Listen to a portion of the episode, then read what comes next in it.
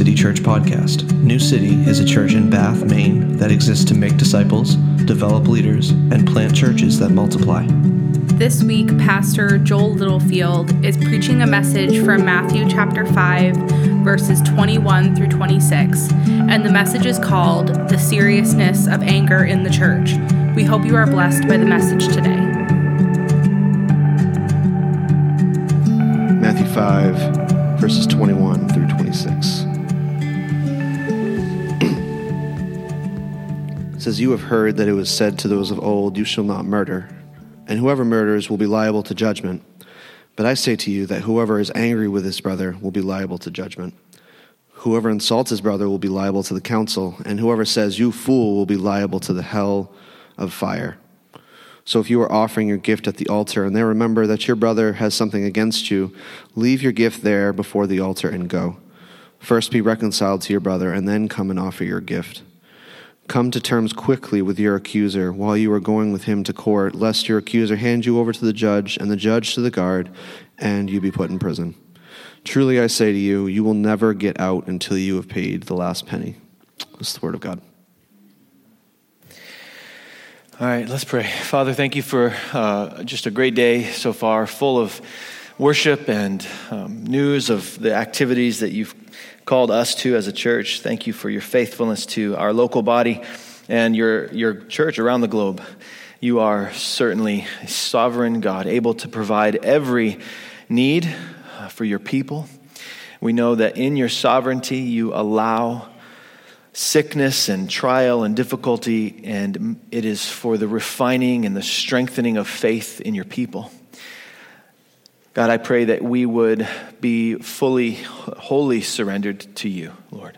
Each of us are dealing with things right now, some of which would want to distract us from sitting at the feet of your word and just hearing and knowing more about Jesus. So I pray you'd give us clear minds today to think and to study and to be enraptured with the truth of Scripture. Uh, help me to speak clearly and help your people, all of us, Lord, to have ears to hear. I pray that Jesus would be glorified, that the gospel would be clear, Lord, that you would illuminate um, the hearts and minds of people who need to see the truth today, maybe even for the first time. Lord, awaken souls and strengthen your body. We love you, Lord. We thank you for your word. We pray you'd speak to us now in Jesus' name. Amen. All right. There's going to be a lot of challenging things, I think, that we hear in the text today. Uh, maybe if you've read this passage before, you're, or even just reading it again, being reminded, some things might have like, the Lord's already like telling me something about my life. And I think there's a tendency to want to resist that, but don't do that.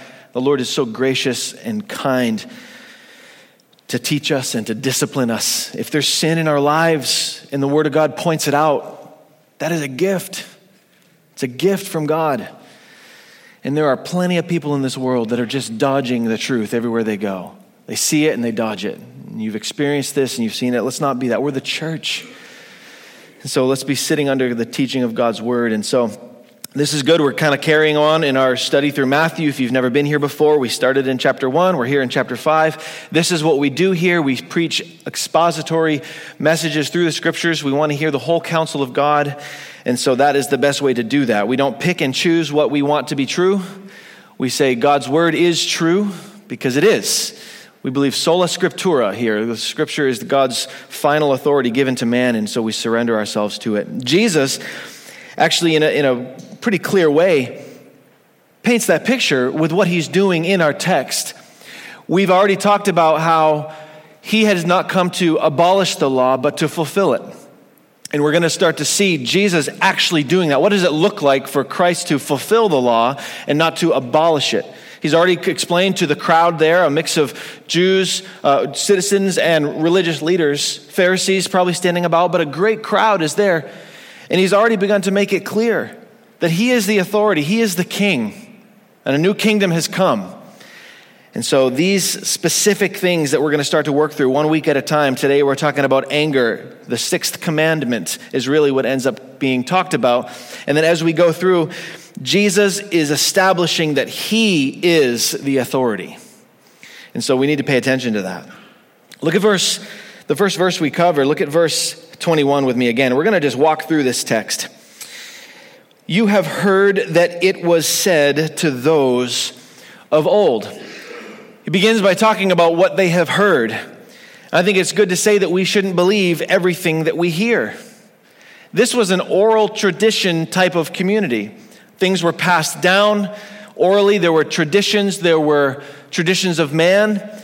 And it's safe to say, based on the context that we're looking at here in Matthew, that Jesus is actually challenging the tradition the alteration of God's written word in how it has changed through oral tradition and the traditions of the religious leaders. They have taken what is clear and good in the commands of God and they've put their interpretation and spin on it. And Jesus comes into the scene here and he says, You have heard that it was said. And so he's really challenging what they've heard. He's going back to ancient times, ancient scriptures, and things that have been said a long time ago, but they have been twisted. And so Jesus is, he is challenging that. But I want to just say, for, you know, for all of us, that's important. That just because it's something that we have heard doesn't mean it's true. Something that's been heard by a very smart, wise person. You might be uh, friends with or have relationship or knowledge of somebody who's just a great spiritual leader.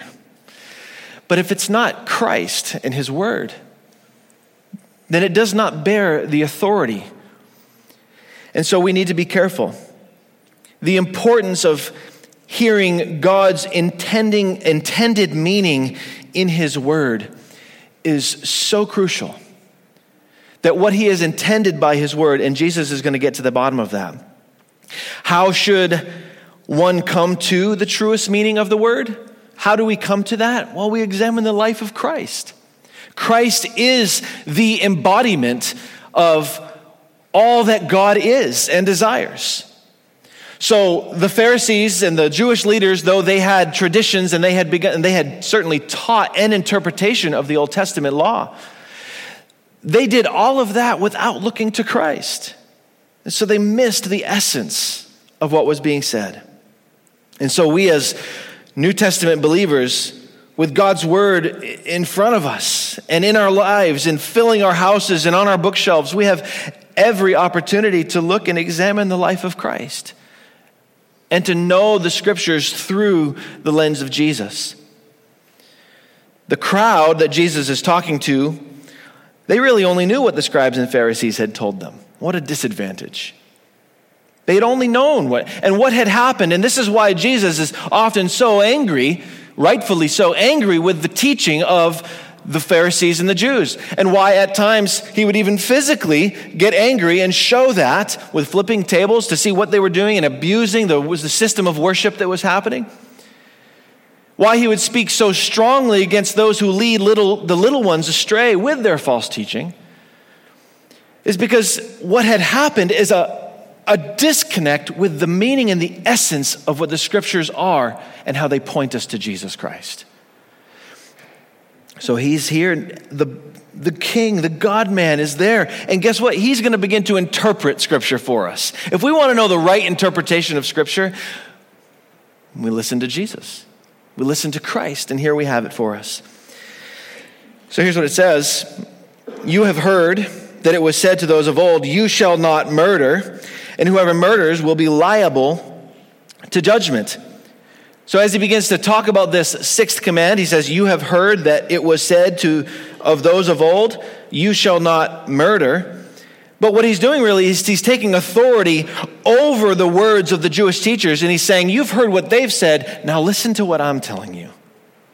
You have heard that it's been said of old, but now I'm telling you this. Jesus is actually saying, they're not the authority, I'm the authority. If that's not a case for sola scriptura or solus Christus, Christ alone, faith alone, scripture alone, that Jesus stands and says, There's been a lot of words spoken through the years, but I say to you. And that's a call to all of us to not listen so much to all these other voices. And Christ is saying, But I say to you, He is the authority. Can I remind you, He is a good authority? He is the best authority. He is a gracious, loving, redeeming Savior. He has much to say against sin, and he has every right to, because he is a holy, awesome, perfect God. For him to not address sin would be the most unloving, ungracious thing. And so here he is calling and correcting, saying, Here's what my word says. Now, why should we listen to him? Because he says these words You have heard from those of old, you shall not murder, and whoever murders will be liable of judgment. And he goes on. But why should we listen to Jesus? Well, Jesus is a promised Messiah. Our faith in Christ is not a new faith, it's rooted in Old Testament prophecy and promise. That does something to our understanding of what Christianity is. Christianity wasn't invented during the time of Jesus. The New Testament, the New Covenant, is a continuation, a fulfilling of what had been said for thousands of years already. So we need to look at the scripture that way and see it through that lens. But why should we listen to Jesus? Why should they have listened? So look over with me at Deuteronomy 18. We're going to just look at a quick text here. Please turn there in your Bibles. We don't have it on the screen. That's on purpose. I want you guys to go there in your Bibles. Deuteronomy 18, beginning in verse 18, and we'll just read two verses.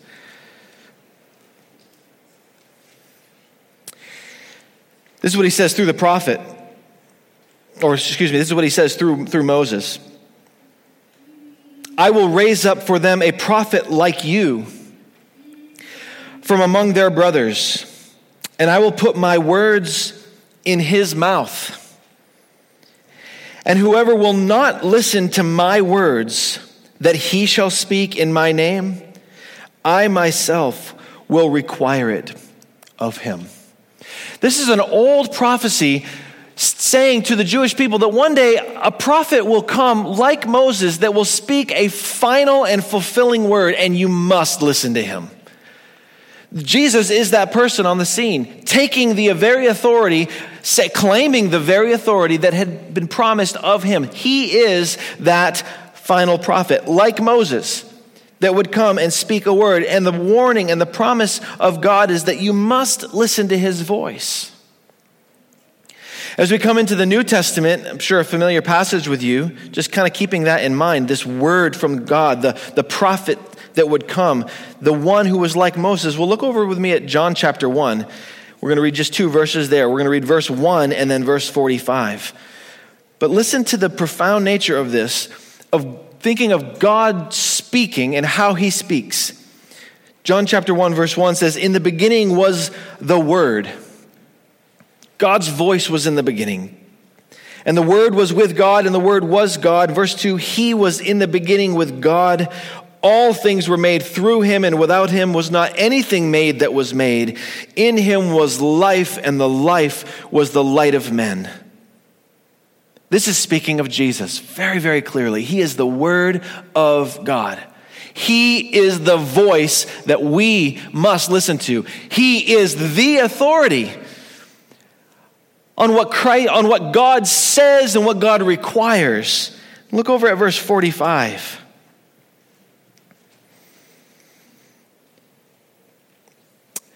Start in verse 43, and we'll read through just to get the context. The next day, Jesus was Jesus decided to go to Galilee. He found Philip and said to him, Follow me. Now, Philip was from Bethsaida, the city of Andrew and Peter. And Philip found Nathanael and said to him, We have found him.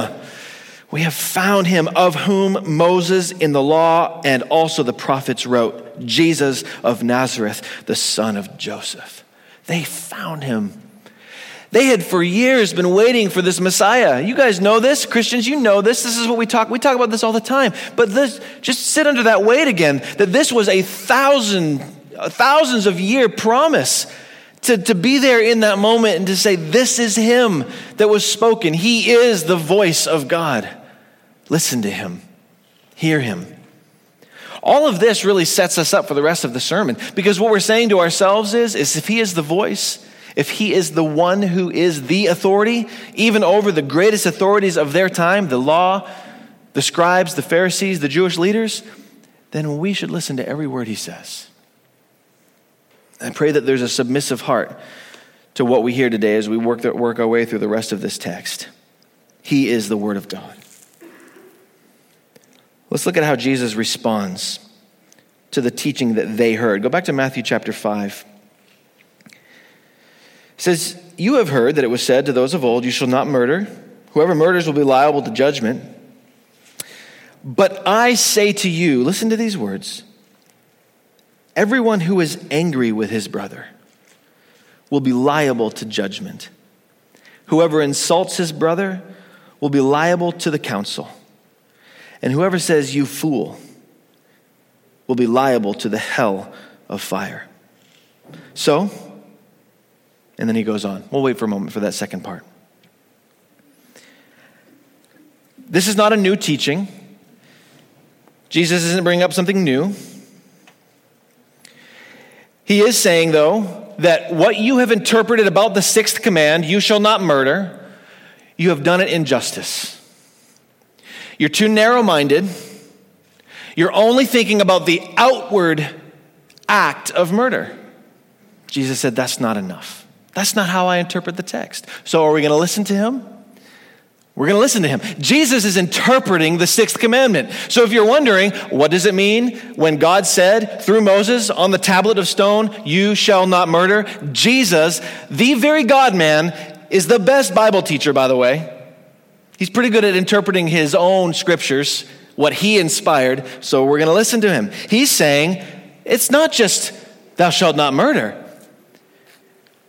But if you're angry with your brother, you will be liable to judgment. So his interpretation is best. Now, there's some a variety of ways that this is viewed. Some manuscripts, and you might even have it in your Bible, might even say the words without cause. Everyone who is angry with his brother without cause. Raise your hand if your Bible says that. None. All right. Some older manuscripts or some manuscripts that actually insert that. So there are some translations that say without cause. And they're trying to get to the heart of it. Because we know that not all anger is bad. There is righteous anger, there is justifiable anger, but there is clearly anger that is sin, and Jesus is calling that out. And so much so that there is anger that is considered along those lines, so much so that it is a breach of the sixth commandment. What comparison does anger have with murder? I think we might be asking that. It's a pretty natural question. What comparison? How could Jesus possibly be saying that if you're angry with your brother, it's a breach of the command to not murder? It's a good question that we should all be, I think, honestly, we should be asking. One seems pretty minor in comparison, right? But the breaking of the command, according to what Christ is saying, is not only in the act, but what he's saying is it's also in the thought. It's where it begins. It's the motivation of the heart. And if we're honest with ourselves, our hearts are evil. Even with the great um, and amazing influence of Christ indwelling us through his Spirit, even Christians deal with a daily crucifying of the flesh. You have to ask yourself, why did I just think that thought toward my spouse or my kid or that person walking next to me on the street? How could such an evil thought enter my mind? So, even as Christians, if a Christian person still deals with that, what is the, what is the state of an unregenerate soul? And a heart who has not been regenerated by Christ and influenced now by the Holy Spirit. It just shows us the depths of what sin has done to, to, corrupt humanity and how deep it goes in each of our hearts and how we need Christ, how we need His influence, we need His Spirit, we need salvation. And many of us have it. We have salvation in this room through the grace of God. But let's humble ourselves. Christians, humble yourselves. And let's look at this head on. Are we dealing with anger issues that would breach the sixth commandment? Jesus, again, is the right interpretation of this. This can be clear to say that there is a thought that can enter the mind that is full of anger that breaches the sixth commandment. This is clear without saying that anger is just as gross as physical murder. I think that needs to be said. Jesus is not confusing the issue here. He's not saying, hey, it's just as bad and the consequences are just as far if you're angry with someone as if you were to murder them. That's not what he's saying. But what he is saying is that to break that command is to breach the entire law, and you are equally as guilty. So you're not off the hook. If you're an angry man who never murders, but it's always in your heart, you're guilty of the command. That's, what, that's what, essentially what is being said here. If I can say it this way, thought life matters to God. Your thought life matters to God. I think we could at least deduce that from this text. What you think about people around you, what you think towards brothers and sisters in this very room, people you fellowship with and eat with and go to city group with, or are called to serve and, and submit to, according to Scripture. How you think about those people matters to God. I, I, I think I just said this last night to my daughter. God sees what you do. he sees it. You know, you have to say that to little kids because they think if they can get away with things because you're not around. And so you teach them, like, God sees everything. Well, you know how far God sees? He sees your thoughts. Isn't that humbling and a little bit scary, a little frightening, all of the above. He sees every thought. He sees the thoughts you're thinking right now. He sees ignorance. He sees apathy. He sees hatred. He sees bitterness. He sees it. We can't hide it. This is the reality of the God that we serve. Thought life matters to God. Now, the teachers of the law, what they did was with this command is they narrowed its scope when they taught the law, they simply said to those who were listening, just don't take someone's life. Don't murder them. And Jesus comes in, he says, it's actually bigger than that. The way you treat human beings, image bearers of God, goes from the thought life to the words that you say to them, all the way to the final result of what some do end up doing is actually committing murder taking a life without cause, unjustifiable. They narrowed it down, while in reality, the scope of it is, is very broad. And so he goes on to say a little bit what this looks like. How does, it, how does he broaden it out? I say to you that everyone who is angry with his brother will be liable to judgment. Whoever insults his brother, so now he's talking about insults.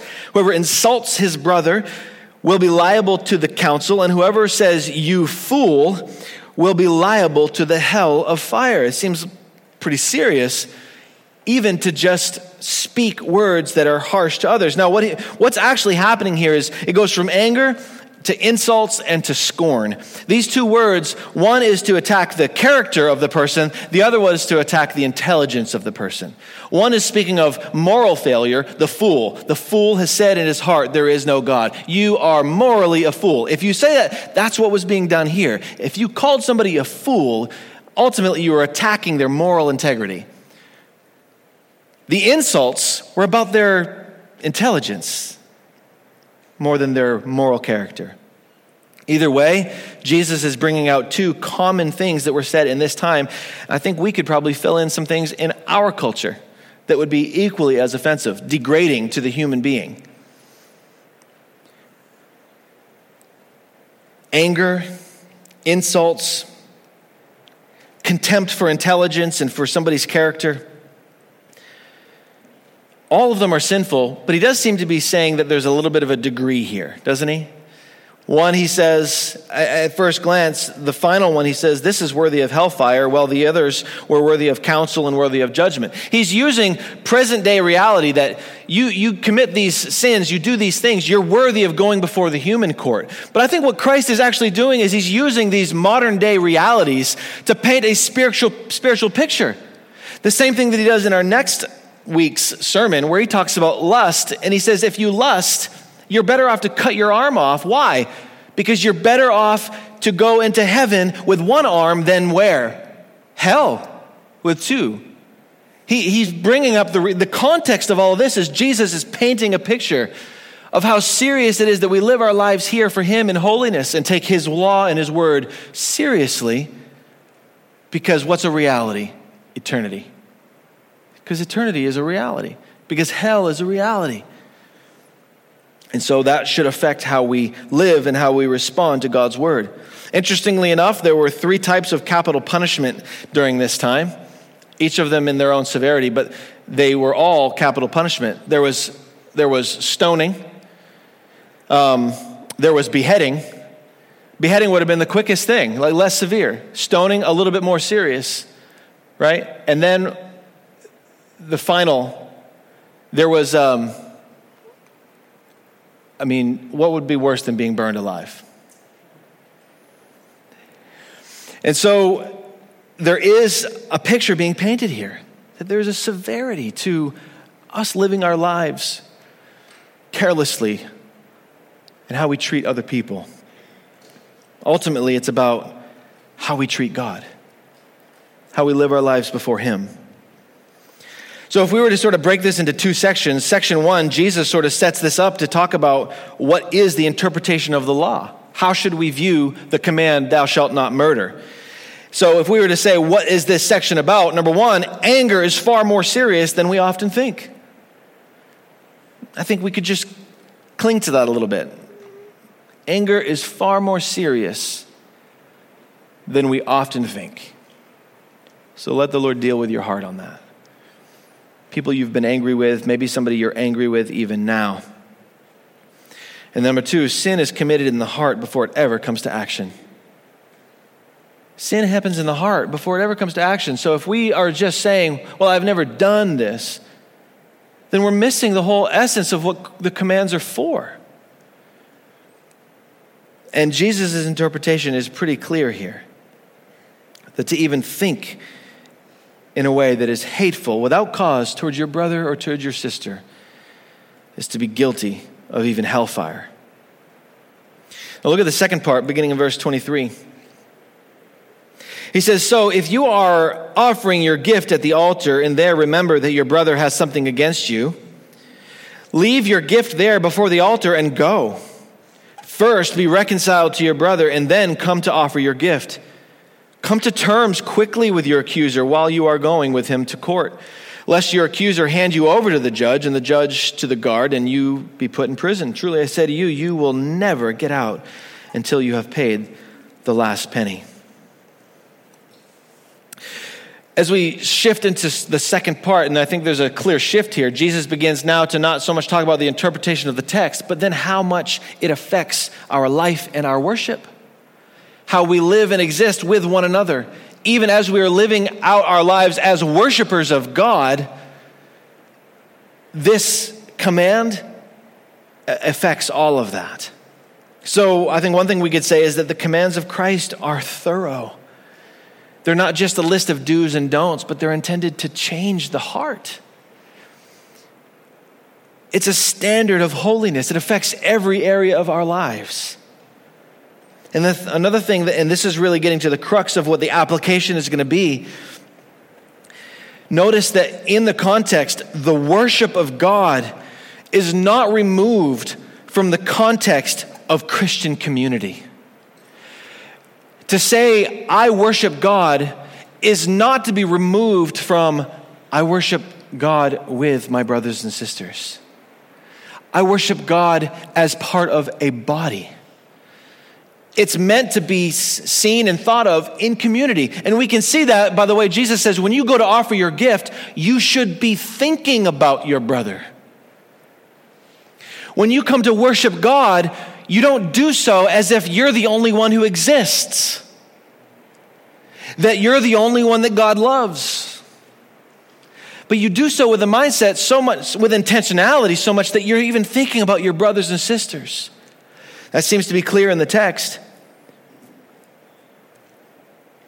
Another thing that we can see is that worship is not just emotional. See the intentionality of what's happening here in the text? Look what he says. If you are offering your gift at the altar and there remember that your brother has something against you. So, what's the context of this? This is when a Jewish person would go in with their chosen sacrifice and there wait for the priest to come and, and take that offering to then go into the place of the altar and sacrifice that animal that has been brought. And what would that bring? Uh, assurance of forgiveness, atonement, this remembrance of God's promises of the Old Testament, his presence amongst Israel, this was an important moment. This was worship. This was representing relationship and reconciliation and covering of sins. And he says, in that moment, if you're there about to worship God with your gift, and then you remember something, it's not just emotional. You ever thought about that? How today in our world, worship is really just an emotion?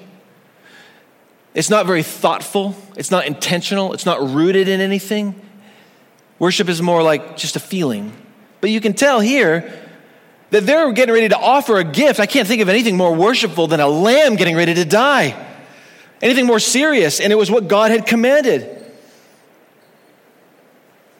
And there, while you're there, if you remember that your brother, remember, notice what it says.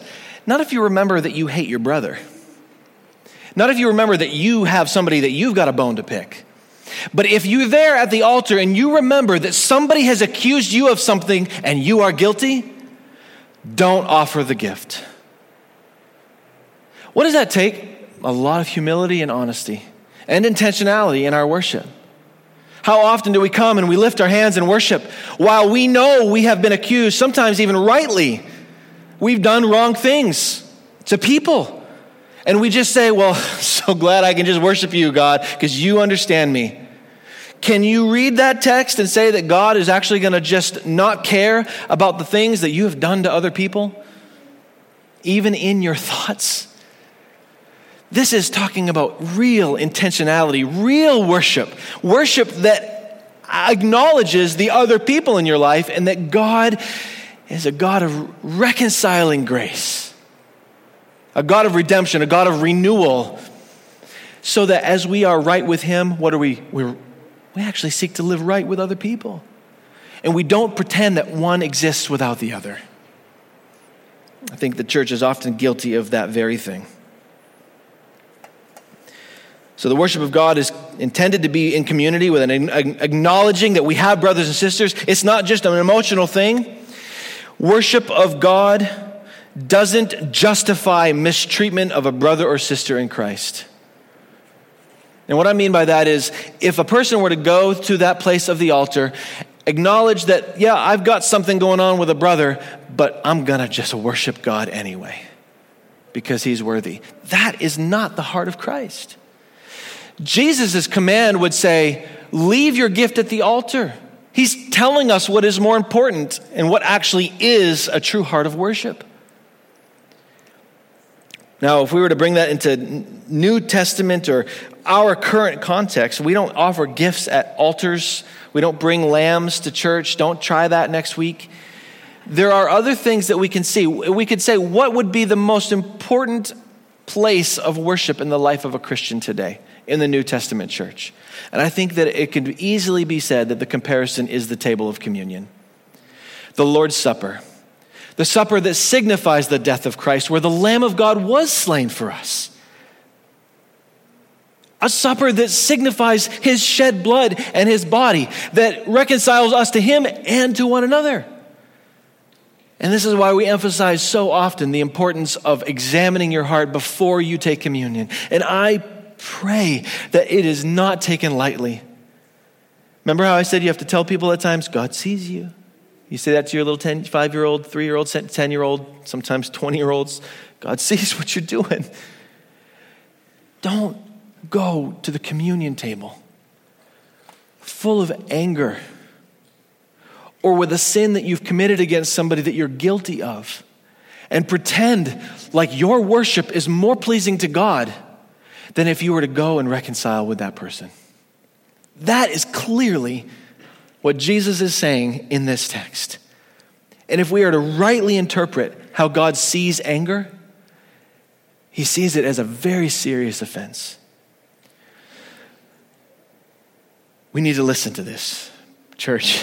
Whatever the Lord is speaking to us, may it be clear and may we respond in repentance today. Now, what's happening here is you can almost see that in the beginning we're, we're seeing our relationship with God, and now we're looking at our relationship with people. We know that the two tablets of the law, the two stones of the law, we're representing our vertical relationship with God, and secondly, our horizontal relationship with man. Now, Christ is just doing an awesome thing here as he's laying out the, the meaning of the sixth command that it affects both our relationship with God and our relationship with other people. But this is not an excuse to disfellowship. Oftentimes, when there is struggle or hardship amongst people, amongst brothers and sisters, there, there sometimes is a removal. Well, I'm just not going to deal with the person, so I'm not going to go to church anymore because there's, there's bitterness or there's anger or there's accusation. That's not the way that Christ has commanded. He actually says, go deal with it and then come back and worship. Excuse here for disfellowshipping and saying, well, well, because I've got a problem with this brother or sister in Christ, I'm just not going to come around anymore. I think we need to press into maybe the, the need for humility in our own hearts or the need for patience. But notice what he says. Look at some of the language here and how adamant he is about how we deal with this. Leave your gift there before the altar and go. First of all, that would be inconvenient, wouldn't it? Where are you going to go? Well, the altar's here, and what if the person's not here? Well, you got to go. It, what does it say? You got to put work into it. It might be inconvenient. It might mean you have to inconvenience yourself a little bit to deal with the relationship and make reconciliation. But he says, go. First, this is obviously the first importance. First, be reconciled to your brother, and then come and offer your gift. Come to terms quickly with your accuser. Notice that the order of things you're the accused in this situation. Come to terms quickly with your accuser. This is an examination of the heart to say, I have actually done wrong. I'm the one who is wrong. They've accused me and they're right. So go deal with it. So come to terms quickly with your accuser while you are going with him to court, lest your accuser hand you over to the judge. So I think what can be safely said is that we are to labor for reconciliation in the church. To labor for it. Put the work in. Humble yourself. Look to Christ and His great reconciling love.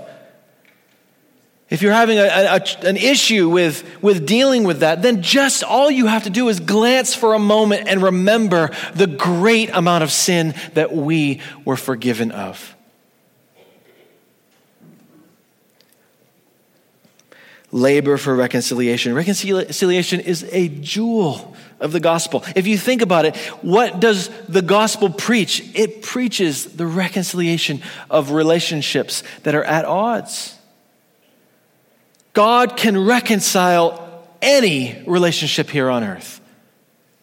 Any single one. And I know a lot of you have stories. You have testimonies of that. Maybe some of you are on this side of that and you wish that were true and you're having a hard time seeing that it could be possible. It is possible. And it is absolutely necessary that every Christian that names the name of Christ labors as hard as you can for this reconciliation that we, were, we are commanded to live out. So, labor for not just reconciliation, but notice what he says quickly. And how often do we just delay? Years and years of ache and turmoil. And sometimes it's not your fault. I acknowledge that. Sometimes it's not you that's on the accusing end. You know that you have been wronged. And you wish and you wish that other person, but you know what? You can forgive. That's what that person would be called to do. You know, there's other places in Scripture where God challenges that. He doesn't just challenge the one who's accused, but he also challenges the one who needs to, to forgive. If you do not forgive on earth, how will your heavenly Father forgive you? So, either way, whether you're on the side that needs to forgive or you're on the side that's accused and needs to be, for, you, you need them to reconcile with you. Either way, we have God's word that's just saying, here's, here's my standard. And here's, what I, here's how I want you to live. Because it is an accurate representation of the gospel. Labor for quick reconciliation. But I would say, especially if you're in the wrong. I fear that there are so many, many people in the church, the capital C church, that live years and years and years having been accused of a wrong and never freeing that person whom you have, you have wronged by going to them and simply saying, I was wrong. So, where do these things need to happen? I'll just name a few scenarios, and, and, and maybe the Holy Spirit will remind you of something today. Seek quick reconciliation with brothers and sisters in Christ. How important is that in the local church? For us to be a church of unity that loves unity, that strives and is eager for the unity that Christ has given us, then that would be with brothers and sisters. So deal with that, whatever that looks like. And maybe with spouses You've been accused and you're wrong. We hate admitting it. I know. It's like, no, no, no, no. I'm right. The Lord knows, He sees everything.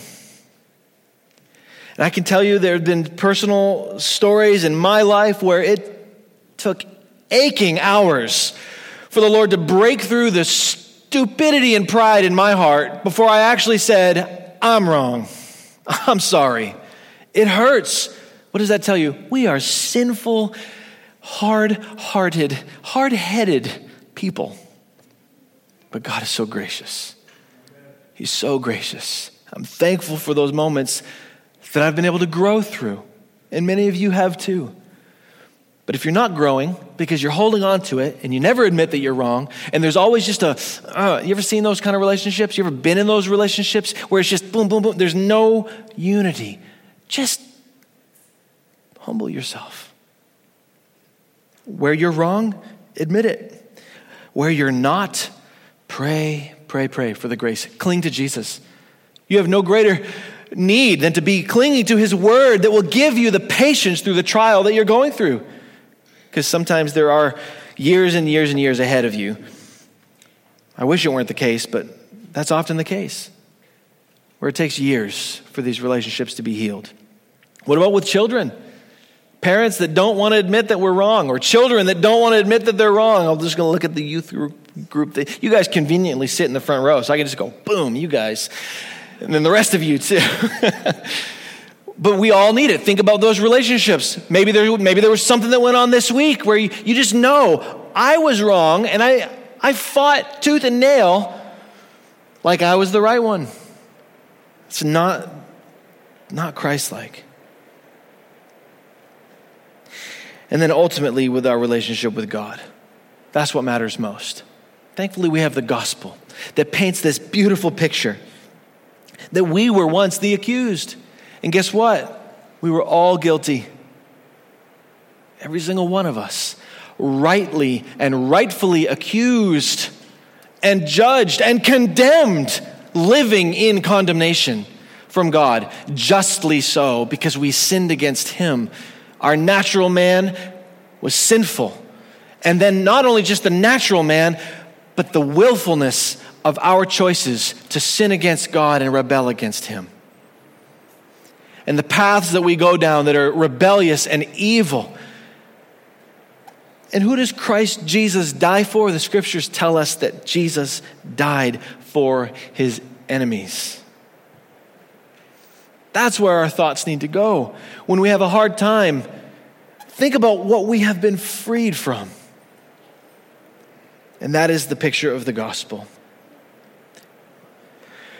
And it's very, very serious, clearly, because look at how he paints the picture. He says, Come to, ter- come to terms quickly with your accuser while you are going with him to court, lest your accuser hand you over to the judge, and the judge to the guard, and, and you be put in prison. Truly, I say to you, you will never get out until you have paid the last penny. And I don't think what he's trying to say here is eventually you'll get that last penny.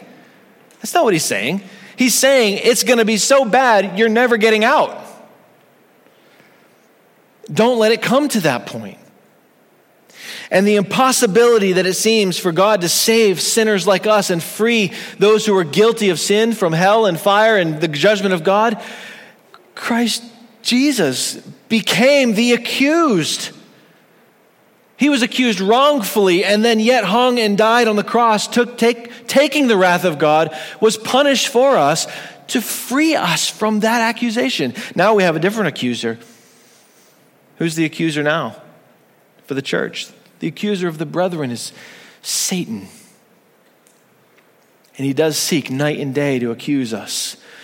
But, brothers and sisters, you have an advocate with the Father, Jesus Christ. And you have every right and every truth that has been given you to say, I'm no longer guilty. I don't stand as guilty before God anymore. I am guiltless. I've been justified. And that grace is the motivation for us to live here rightly with our brothers and sisters, with our spouses, with our kids. It's the gospel in view, it's the work of Jesus, it's the, the merits of Christ that have been given to us that should humble us and make us pliable and willing to say, I'm sorry.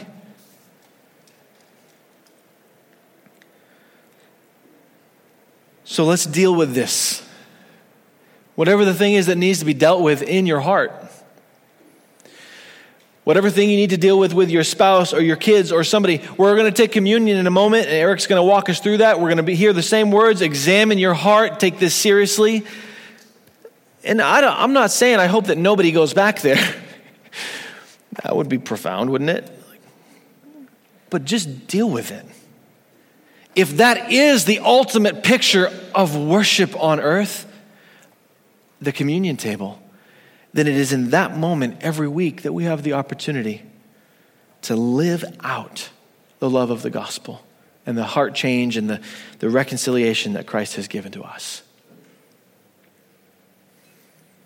And don't pretend that your worship of God is more important to God than your relationship with people on earth and your right relationship, especially with the body of Christ. Let's pray. Father, thank you for your word today. We need your Holy Spirit, not to just apply this truth to our heart, but Lord, to humble us so that we're not seeking to justify sin right now. I pray that any attempt to justify what we have done or what we are doing,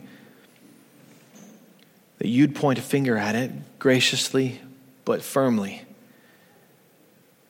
and Lord, that there would be the processes begun of relationships being healed. Some of them old, long term hurt. Some of them not the fault of the person in this room. Lord, may you give that person the freedom to forgive, truly forgive, to let it go. Yes, it happened. It's real, it hurts. But Lord, by your strength and by your power, Lord, give those who need to forgive somebody right now in their heart the kind of forgiveness that is truly representative of the gospel.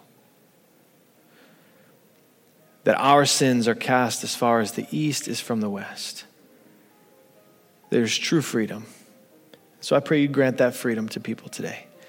Lord, if there's those in this room that are accused and rightly so, and they have, are guilty and they have done something to somebody, a brother or sister,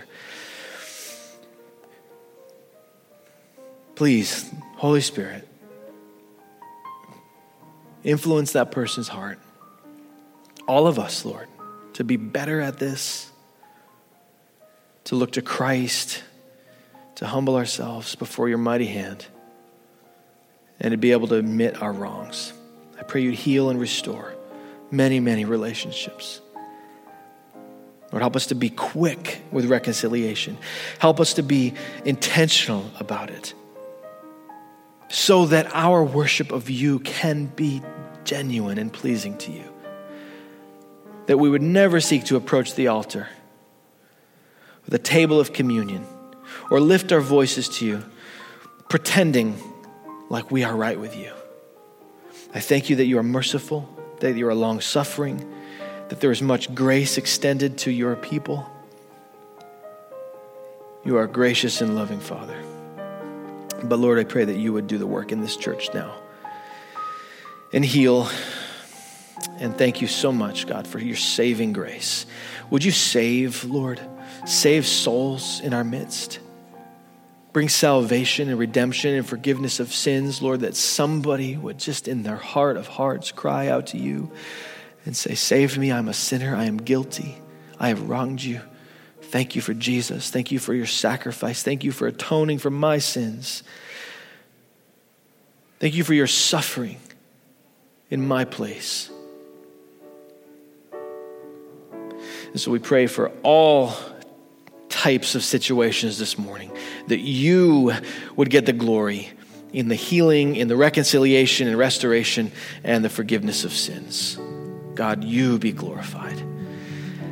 Help us to live this out in obedience now. We pray in the name of Jesus. Amen. Thanks for listening to today's episode of the New City Church podcast.